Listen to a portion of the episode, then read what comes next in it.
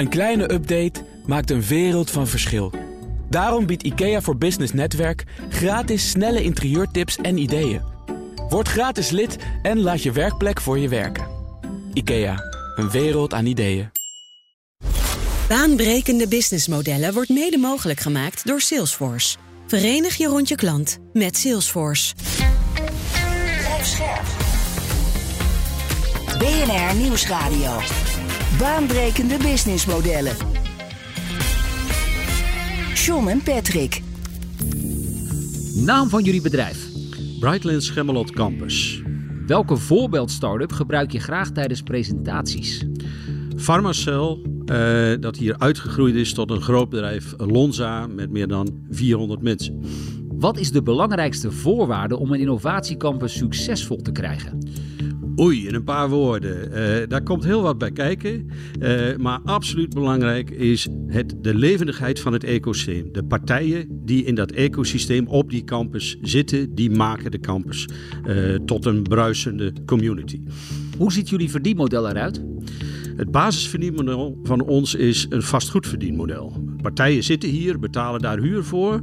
En omdat ze op een campus zitten, zijn ze ook bereid om meer te betalen. En vanuit die plus zorgen wij weer dat die campus zich ontwikkelt. En beste Bert, welk probleem lossen jullie eigenlijk op? Hoe, dat zijn er best veel. Maar uh, twee grote uitdagingen. De ene ligt op het gebied van duurzaamheid uh, en circulariteit. Dus hoe kunnen wij van het fossiel af en naar duurzame energie- en grondstofbronnen? Een hele belangrijke uitdaging. En de tweede ligt in de medische, in de biomedische wereld. Hoe zorgen wij dat uiteindelijk celtherapie betaalbaar wordt, schaalbaar wordt voor het brede publiek? Over bedrijven die zichzelf opnieuw uitvinden en nieuwkomers die bestaande markten opschudden. Dit is BNR's baanbrekende businessmodellen. Met mij John van Schagen en Patrick van der Pijl. Onze gast is Bert Kip van Brightlands Camelot Campus. En daar zijn we deze keer ook te gast. Van harte welkom. Of eigenlijk moet ik zeggen, dank voor het ontvangst. Graag gedaan. We zitten aan de westkant van Sittard. Uh, wat gebeurt hier zoal? Want het is een enorm ja. gebied. Dat viel me meteen op toen we hier binnenkwamen rijden. Ja, het is een, uh, een groot uh, chemisch terrein. ontstaan vanuit de follow-up van de mijnen die hier vroeger zaten. En de chemie die daaromheen ontstond. vervolgens onder DSM-vlag uitgegroeid tot een 800 hectare groot chemisch industriepark. En met, met heel veel verschillende activiteiten. Nu ook in allerlei verschillende handen. DSM is vertrokken en dat is allemaal in verschillende uh, handen van verschillende bedrijven. Uh, en daarnaast aan de rand van dat grote chemische industriepark deze campus, 30 hectare van de 800 hectare, waar die industriële innovatie plaatsvindt. En jullie bouwen in feite hier aan ecosystemen. Wij bouwen hier aan innovatie-ecosystemen. Dus we proberen hier partijen bij elkaar te brengen. Grote bedrijven, start-ups, eh, onderwijs- en onderzoeksinstellingen. Eh, die zich vestigen op deze campus, waardoor je een fysieke nabijheid creëert en daarmee de innovatie versnelt. Ja, want uiteindelijk het doel van jullie is om, om nieuwe producten, nieuwe technologie sneller naar die markt te krijgen. Exact, exact. Dus een, een, een uitvinding is belangrijk, maar nog lang geen innovatie. Uh, een uitvinding doe je in een laboratorium en uh, dan heb je een idee uh, dat blijkbaar lijkt te werken. Maar dan vervolgens dat naar realiteit brengen, naar een grootschalig chemisch proces of naar een product dat je op de markt kan brengen. Daar gaat nog heel wat bij kijken. En die schaalstappen, die stappen om van idee naar realiteit te komen, die innovatiestappen, dat is wat we hier met alles wat wij doen faciliteren en proberen te versnellen. En Bert, hebben jullie dan daadwerkelijk ook gemeten hoeveel sneller je bent? Dat is natuurlijk heel moeilijk, want hey, uh, je, je, hebt niet het vergelijkbare concept waarin je dat op. op maar stel dat een start-up hier aan gentherapie zou werken, uh, dat, dat doen een aantal start-ups. Ja. Um, als ze niet op de innovatiecampus campus zouden zitten, uh, wat missen ze dan? Ja, wat ze missen is als ze op een industriepark in hun eentje zitten, dan hebben ze niet de kennis om zich heen om, uh, om hun te helpen in hun uitdagingen. En die kennis komt nou van andere bedrijven, andere bedrijven, onderwijs. universiteiten, dus, dus uh, verschillende bronnen. En, uh, en natuurlijk, als je op een ander bedrijventerrein zit, kun je zeggen, nou, ik ga wel in contact met een universiteit of een ander bedrijf. Maar het unieke van dat fysiek bij elkaar zitten, is dat het ongeorganiseerd is. Dat je elkaar tegenkomt in het restaurant, bij de koffieautomaat, uh, bij een colloquium op de campus. Dus dat informele samenwerken, dat netwerk wat op een campus ontstaat, ja, dat is waar de meerwaarde zit en waar de versnelling in zit. En natuurlijk zijn er ook allerlei faciliteiten op zo'n campus die je als start-up jezelf nooit zou kunnen permitteren. Zoals een laboratorium. Een laboratorium. Er zijn hier cleanrooms, er zijn hier analytische afdelingen die je kunnen helpen in de complexe analyses van de materialen die, die je ontwikkelt. Uh, er zijn hier mensen die um, in, in pilotplants kunnen schalen, dus je, je, je proces kunnen opschalen. Nou, dat zijn allemaal faciliteiten. Ja, die vind je op een gemiddelde industrieterrein niet? Nee, absoluut niet. Nee. nee. En Bert, jij zegt dus in feite, jullie businessmodel draait dus om al die partijen in dat ecosysteem bij elkaar te brengen. En je noemde net al onderwijs, we hebben het over bedrijven. Welke andere partijen spelen daarbij nog een rol? Uh, ja, als je kijkt naar de bedrijven, dan moet je kijken naar uh, wat, wat brengen zij dan, wat hebben zij dan aan technologieën en hoe kan dat elkaar versterken. Als ik een voorbeeld mag geven, als we het hebben over circulaire economie, dan is dat niet één technologie. We hebben bijvoorbeeld afval en ja, hoe breng je dat weer naar een grondstof die iemand weer kan gebruiken. Uh, er zijn hier start-ups die bepaalde wastechnologieën hebben ontwikkeld, waardoor je dat afval zo kunt reinigen dat het weer een grondstof kan zijn voor een volgend proces. Dat kan bijvoorbeeld mechanisch recyclen zijn. Er zijn partijen die zich daarin uh, hebben uh, gespecialiseerd. Het kan ook chemisch recyclen zijn. Bijvoorbeeld het pyrolyseren van een afvalstroom. Zodat je dat vervolgens weer als een olie kan gebruiken in een kraakproces. Pyrolyseren? Pyrolyseren. Dat is dat je het afval eigenlijk afbreekt in een thermisch, in een, in een verhit proces. En daar weer een olie van maakt. En die olie is dan eigenlijk de vervanger voor de fossiele olie. Ja. Dus van afval weer terug naar grondstof. Toen wij hier binnenkwamen rijden en we moesten ons pasje laten zien, toen zag ik een, een bord met Lonza. En Ja. dat is volgens mij het bedrijf dat Pharmacell heeft overgenomen, waar jij het net over had. Ja. Ja. Wat, wat doen zij precies? Ehm, het, het twee grote activiteiten. Het ene is celtherapie, waarbij je in feite eh, m- menselijke cellen eh, uit het lichaam haalt, naar de cleanroom brengt, daar een behandeling geeft en daarmee een ziekte kan behandelen. Eh, dat is de ene tak van sport. Eh, dat is echt cleanroomwerk. En de andere tak van sport, waar ze mee begonnen zijn in de COVID-tijd, is eh, het RNA-verhaal. Er zijn hier zelfs in de toptijd, toen de epidemie op zijn hoogtepunt was, 300 miljoen COVID-vaccins per jaar geproduceerd. En en het, het verhaal is heel boeiend, want het begon met een start-up uit Maastricht. Klein bedrijfje, aantal keren langs de rand van het afgrond. En die kwamen hier en die zeiden: Bert, wil jij voor ons hier cleanrooms realiseren? En eh, ja, dat was niet zo makkelijk met mijn aandeelhouders en mijn raad commissarissen. Dat kun je je wel voorstellen. Van ja, investeer je dan in een bedrijf dat al een aantal keren langs het randje is gegaan? Wat voor risico neem je? We hebben het toch gedaan. Ze zijn hier gestart. Eh, en we zijn nu een jaar of zes, zeven verder. En toen waren het een man of twintig. Eh, nu zitten hier 400 man. Ik verwacht dat dat naar 600, 700 man in de komende jaren gaat. En uiteindelijk verwacht ik dat Lonza hier op deze campus groter wordt dan DSM hier ooit was. DSM, het grote DSM. Het- zeker. Dus, dus op de campus eh werkten toen wij begonnen in 2012 900 mensen van DSM. Van de 1000 mensen die op deze campus werkten. Momenteel werken hier 3000 researchwerkers. Waarvan er nog 80 van DSM zijn. Dus je ziet dat die transitie van DSM, die we kennen vanuit eh, alle publicaties, eh, die heel succesvol is geweest richting voeding, een andere kant kent. En dat is de transitie van deze campus, deze regio, dit industriepark. Eh, en DSM is daar weg, maar we creëren wel een nieuwe toekomst. Een nieuwe toekomst waarin we op de site naar duurzaam en circulair gaan.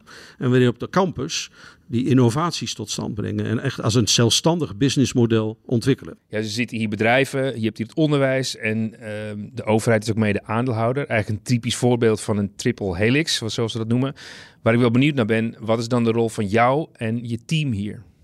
Ja, laat ik beginnen met die triple helix. De campus is ook een echte triple helix. Onze aandeelhouders zijn de provincie Limburg, een overheid, de Universiteit Maastricht, een, kennisinstelling, een universiteit, en DSM, een bedrijf. Eh, dus ik heb dagdagelijks te maken met de triple helix in mijn besturingsmodel. Eh, onze rol is dat wij aan de ene kant die ecosystemen bouwen. En dat betekent dat we heel gericht kijken, wat is er nou nodig om die innovaties te versnellen? Welke technologiedomeinen zitten er in een bepaald ecosysteem, bijvoorbeeld in duurzame chemie? En hoe kunnen we dan die verschillende technologieën hier naast elkaar laten bestaan? Bijvoorbeeld door grote partijen aan te trekken en te, verleiden om hier te starten. Uh, met een afdeling. Uh, het kan een start-up zijn die we ergens uit de wereld hier naartoe halen die zich hier vestigt. Of het kan zijn dat we de Universiteit Maastricht verleiden om een hoogleraarpositie op een bepaald veld neer te gaan zetten. En op die manier bouwen wij dus de kenniselementen rond zo'n ecosysteem. He, en, en, dat is uiteindelijk de, bruisende, het levendige van zo'n ecosysteem. We proberen ook opleidingen in die trajecten te krijgen, zodat we studenten uh, naar de campus krijgen rond die thema's. Want dat zijn er inmiddels hoeveel? Uh, studenten lopen hier ongeveer duizend rond. En die krijgen hier niet hun primaire opleidingen, dat krijgen ze gewoon op hun universiteit.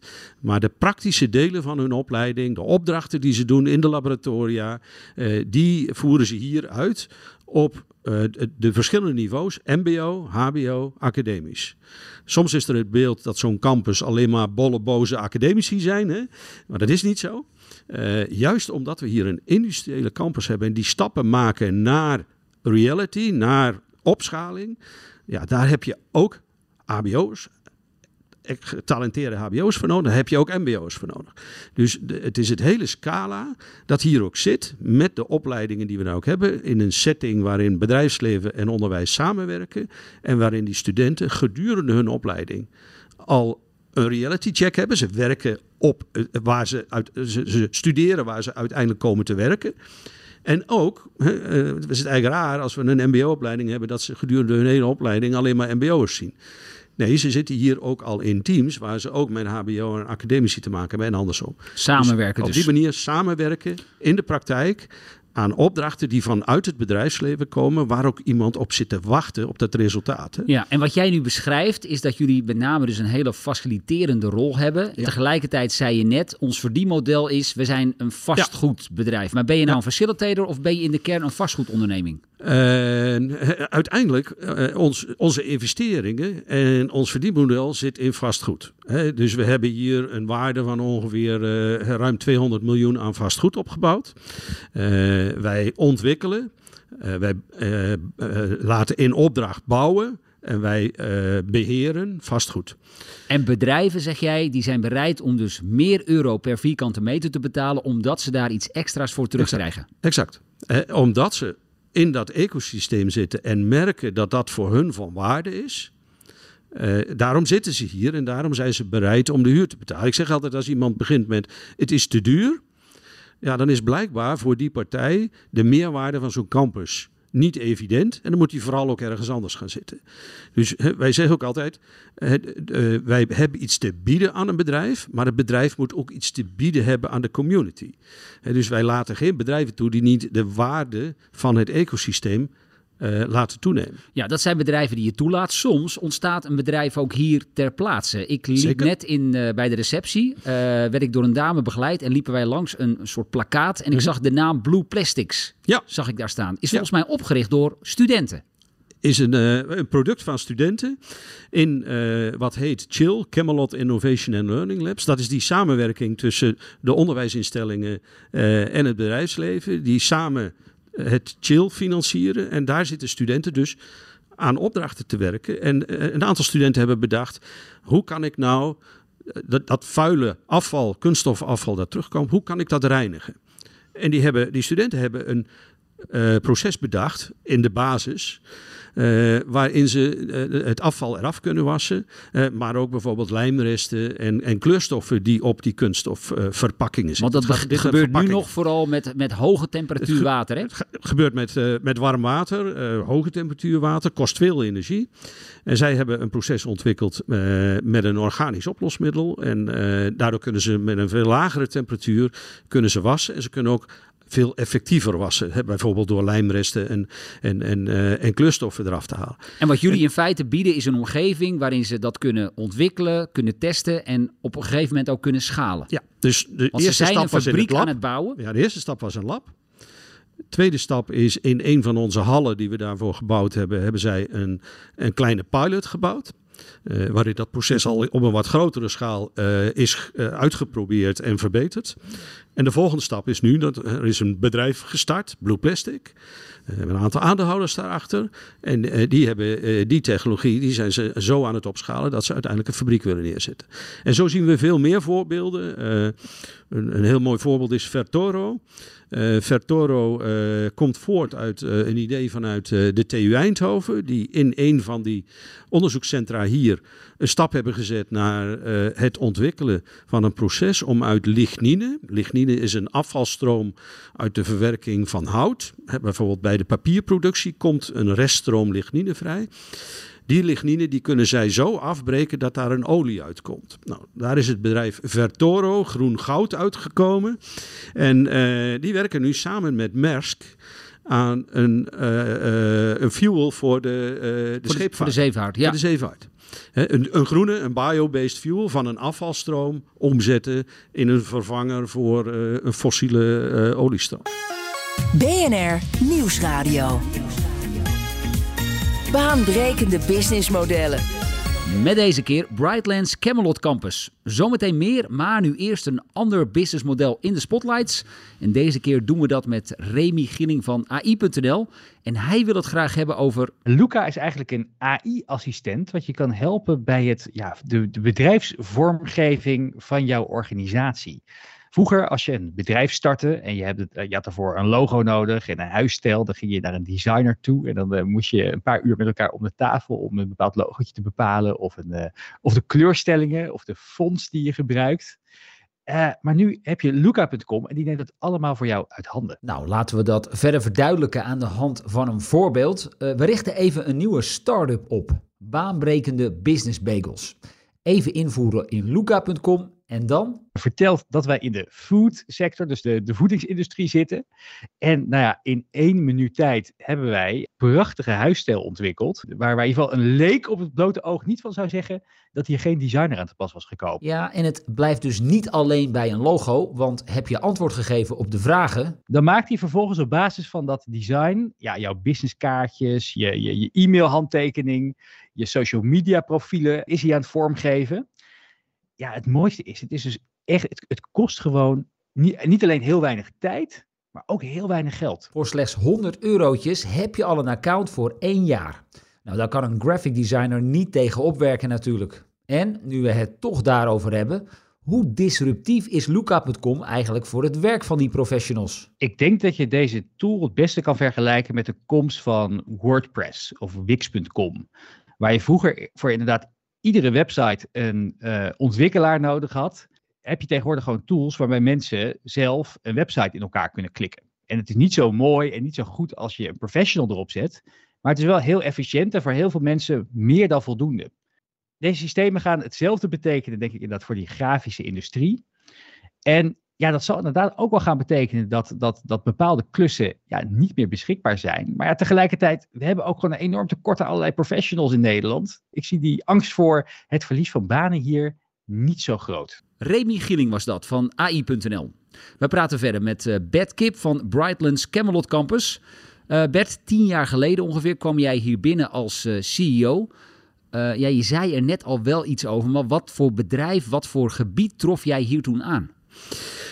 het was veel DSM. Het, het, was heel veel DSM. Het was uiteindelijk uh, de, de corporate research organisatie van DSM. Maar DSM had besloten andere routes in gang te zetten.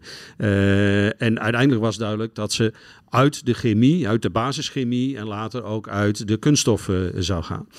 Uh, dus er moest iets gebeuren met dat gebied hier. En net al naar gerefereerd, de triple helix, de drie partijen, de provincie, de universiteit en DSM, gingen met elkaar in gesprek en zeiden, ja, kunnen we hier nou niet zo'n open innovatiecampus van maken? Dat was natuurlijk wat ook al vanuit Eindhoven. Amerika in, in, Nederland op allerlei plekken, Eindhoven Hightech Campus als een van de voorbeelden. een ander heel goed voorbeeld, Leuven, enorme ontwikkelingen op de campussen rond de universiteit daar. Uh, dus vanuit die voorbeelden, geïnspireerd door die voorbeelden, werd gezegd: Nou, uh, laten wij proberen om hier zo'n campus te bouwen. En uniek was dat die drie partijen toen zeiden: Wij gaan daar tien jaar lang in investeren. Dat is bijzonder voor een bedrijf. Hè? Wat is de strategie over tien jaar? Voor een universiteit kan het nog. Maar voor een provincie, ja, dat is uh, drie uh, periodes van, uh, gedeputeerde staten. Ja. Dus je neemt nogal een voorschot op de toekomst. Maar ontzettend moedig dat zij op dat moment zeiden: wij gaan daarin investeren. En ook met flinke sommen geld. Maar. We zetten daar wel een team neer dat ervoor moet zorgen dat na tien jaar ze de broek zelf kunnen ophouden. En ik las dat dat nu ook gaat gebeuren. En dat is gebeurd. Dat is gebeurd. Dus uh, wij zijn niet meer afhankelijk van subsidiestromen vanuit onze aandeelhouders. Uh, we zijn natuurlijk wel afhankelijk van investeerders. De provincie investeert gelukkig door op deze campus. Ja, tientallen gewoon... miljoen ook. Ja, er is, uh, in, recent is er uh, door provinciale staten een besluit genomen dat er 67 miljoen in de komende tien jaar opnieuw wordt geïnvesteerd in deze campus. In uitbreiding van, van vastgoed, vastgoed met name. He, dus het is vastgoedkansen. De, de uitdaging is nu om van de 3000 mensen waar we nu zijn, door te groeien naar 5000 mensen. Uh, daar zit ongeveer een investering van 150 miljoen in vastgoed aan, uh, zit daaraan verbonden. En de provincie versterkt dus onze equity-positie met 67 miljoen. Ja, en dat is inderdaad de toekomst, Bert. Maar als je even teruggaat in de tijd, uh, de aandeelhouders die schetsten destijds de ambitie.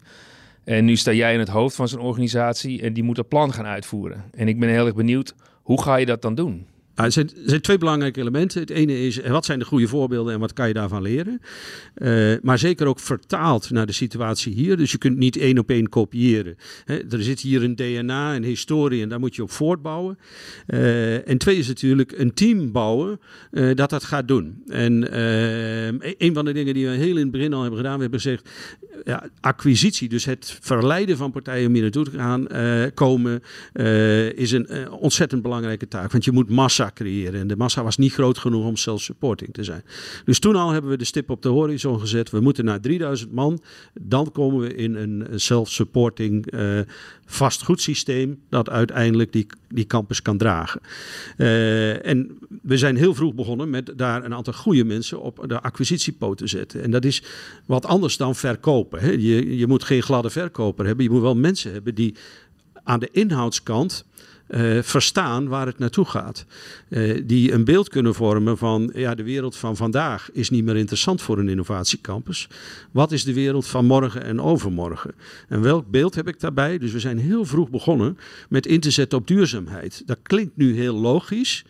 Maar ik, ik, herinner me nog heel goed dat ik in 2016 mijn uh, plannen voor de komende jaren daarna presenteerde in gedeputeerde staten. En dat een van die gedeputeerde staten zei: Bert, van welke partij ben jij eigenlijk? Oh ja. Hey, dus duurzaamheid was toen nog, nog maar zeven jaar geleden.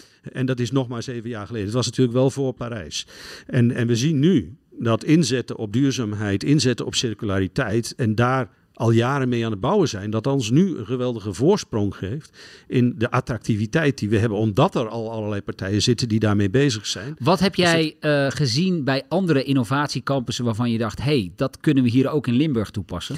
Uh, een aantal aspecten natuurlijk. Uh, hoe, hoe, doe je dat met zo'n vastgoedverdienmodel? En, en daar is Eindhoven een, een heel goed voorbeeld geweest. En is dat dan bijvoorbeeld de vraag, wat mag ik vragen, wat moet ik bieden?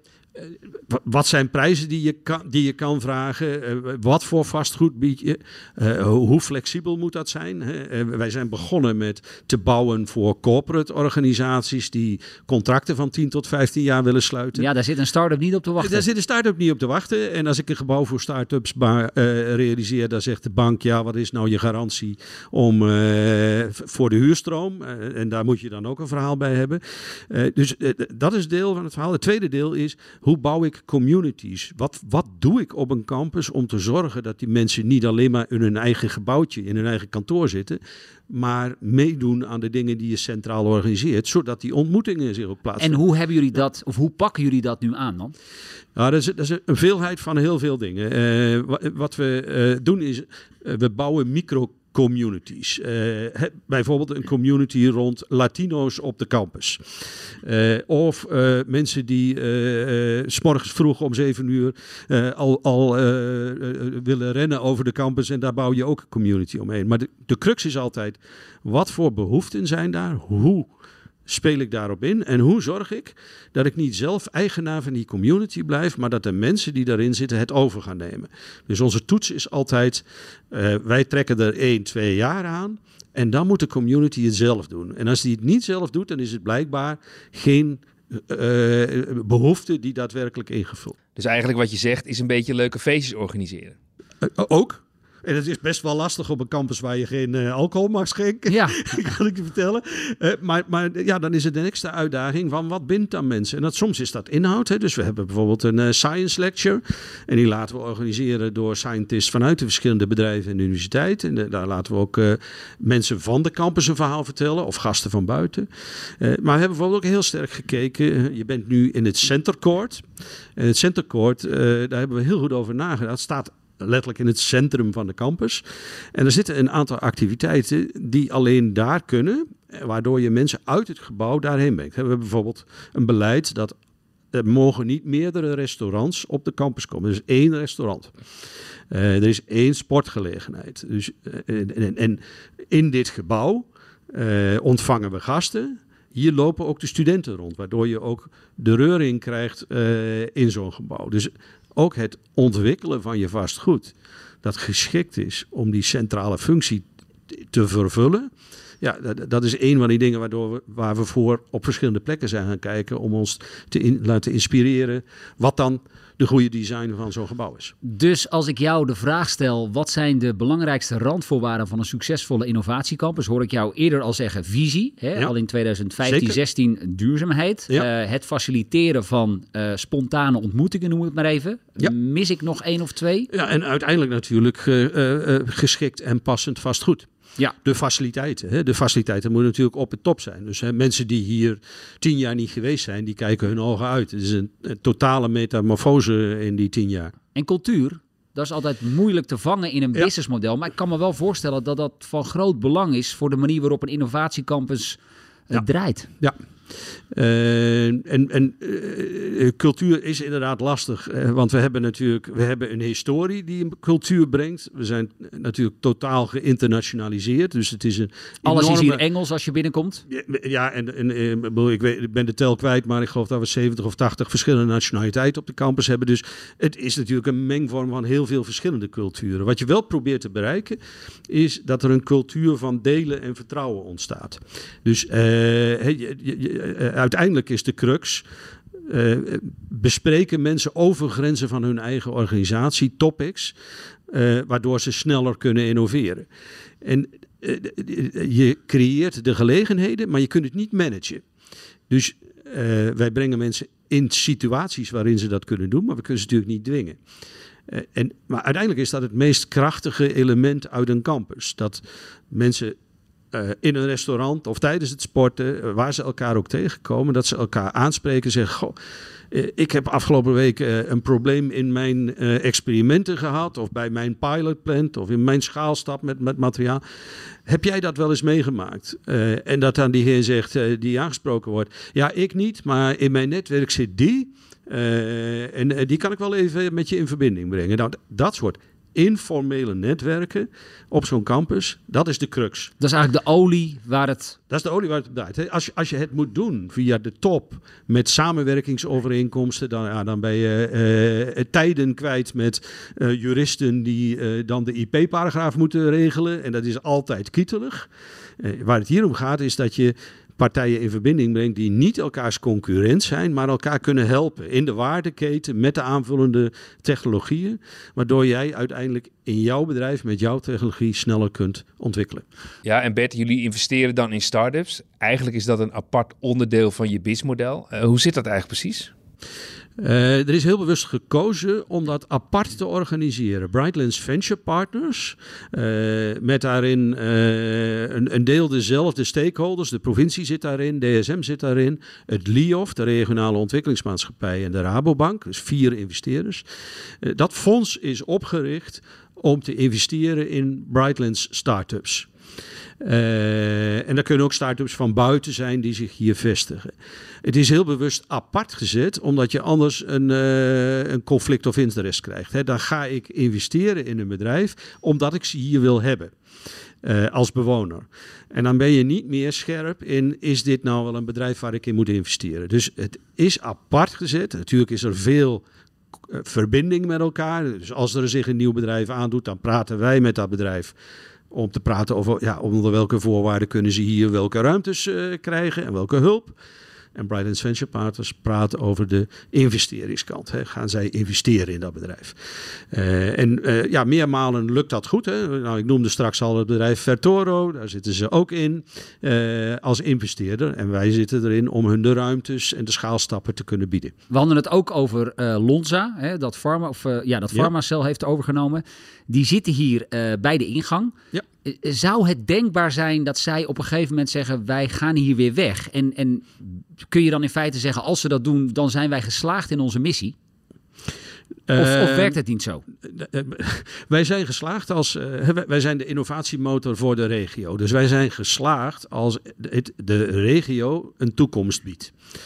Uh, we houden Lonza heel graag hier. Het past heel goed. Uh, en het is ook niet zo waarschijnlijk dat ze weggaan. Want ze hebben ontzettend veel geïnvesteerd in cleanrooms, in mensen die hier zitten. Dus zoiets oppakken en ergens anders neerzetten is niet, niet zo voor de hand liggen. Maar het kan niet zo zijn dat Lonza bijvoorbeeld uit zijn jasje groeit. En daarom om die reden moet vertrekken. Uh, gelukkig hebben we nog wat uh, groeiruimte. Ja. dus wij kunnen dat zeker in de komende tien jaar nog accommoderen. en ik zie, het zou welkom zijn als ze nog verder groeien. dan hebben wij ten opzichte van wat we nu als terrein hebben als campus. We hebben nu 30 hectare. Maar dan hebben we nog een, uh, een uitbreidingsstap van een additionele 30 hectare uh, in de directe nabijheid van de campus nu om door te groeien. Dus uh, dat, dat duurt nog wel even voordat er is nog wel dat even meer zouden ruimte. kunnen accommoderen.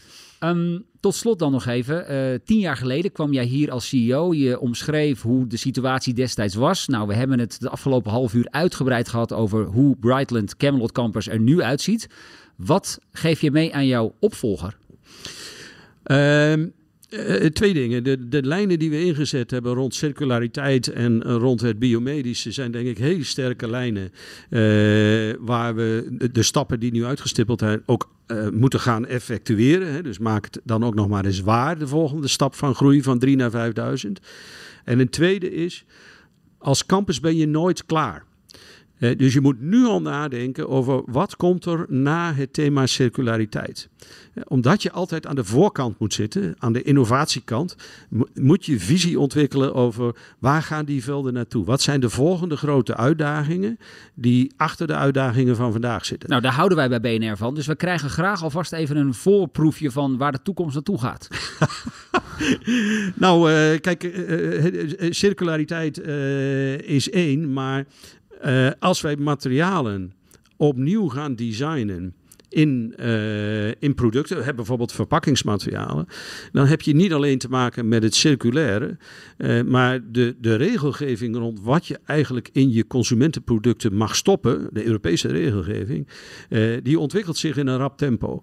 En dat betekent dat je toolbox uh, uh, die je tot je beschikking hebt als materiaalontwikkelaar om bepaalde eigenschappen in, in een verpakkingsmateriaal te stoppen, dat die beperkt worden. Je mag al niet meer allerlei verschillende materialen in één product stoppen, anders is het niet recyclebaar.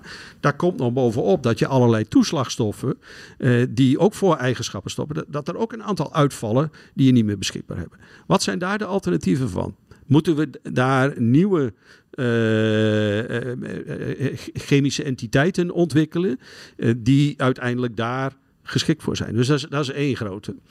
een tweede is rond energie en energieverbruik in de chemische industrie. Dat gaat naar elektrificatie. En dat is nog niet zo simpel. Je kunt wel zeggen, nou ik ga verwarmen, maar dan doe ik het elektrisch. Maar een van de ontwikkelingen waar we hier nu al mee bezig zijn, is plasmatechnologie. Uh, eigenlijk een hele oude techniek. In de Tweede Wereldoorlog werd het al in Duitsland door Huls gebruikt. Maar volledig revisited. En we zijn nu bezig hier om te kijken, kunnen we die plasmatechnologie, hoge temperaturen, heel lokaal, uh, op basis van uh, elektriciteit, groene elektriciteit, kunnen we die inzetten om alternatieve chemische routes te ontwikkelen voor de chemische entiteiten die we nodig hebben. Zeg maar zo twee voorbeelden uit... Uh, over de wereld hoe, na morgen. Over de wereld na morgen. Bert Kip, uh, dankjewel in ieder geval dat wij hier vandaag uh, bij jou te gast mochten zijn. Ik geloof nog uh, één, anderhalve maand. Eind juni is het zover. Eind juni is het zover, ja. Ik wens ja. je in ieder geval veel succes met wat je daarna gaat doen. En dankjewel voor dit gesprek. Nou, Patrick en ik zijn er uiteraard volgende week weer. En wil je voor die tijd al meer luisteren? Check dan zeker ook onze andere afleveringen die je vindt op vrijwel alle bekende podcastkanalen. Tot volgende week. Baanbrekende businessmodellen wordt mede mogelijk gemaakt door Salesforce. Verenig je rond je klant met Salesforce. Als ondernemer hoef je niet te besparen op je werkplek. Want IKEA voor Business Netwerk biedt korting op verschillende IKEA-producten. Word gratis lid en laat je werkplek voor je werken. IKEA, een wereld aan ideeën.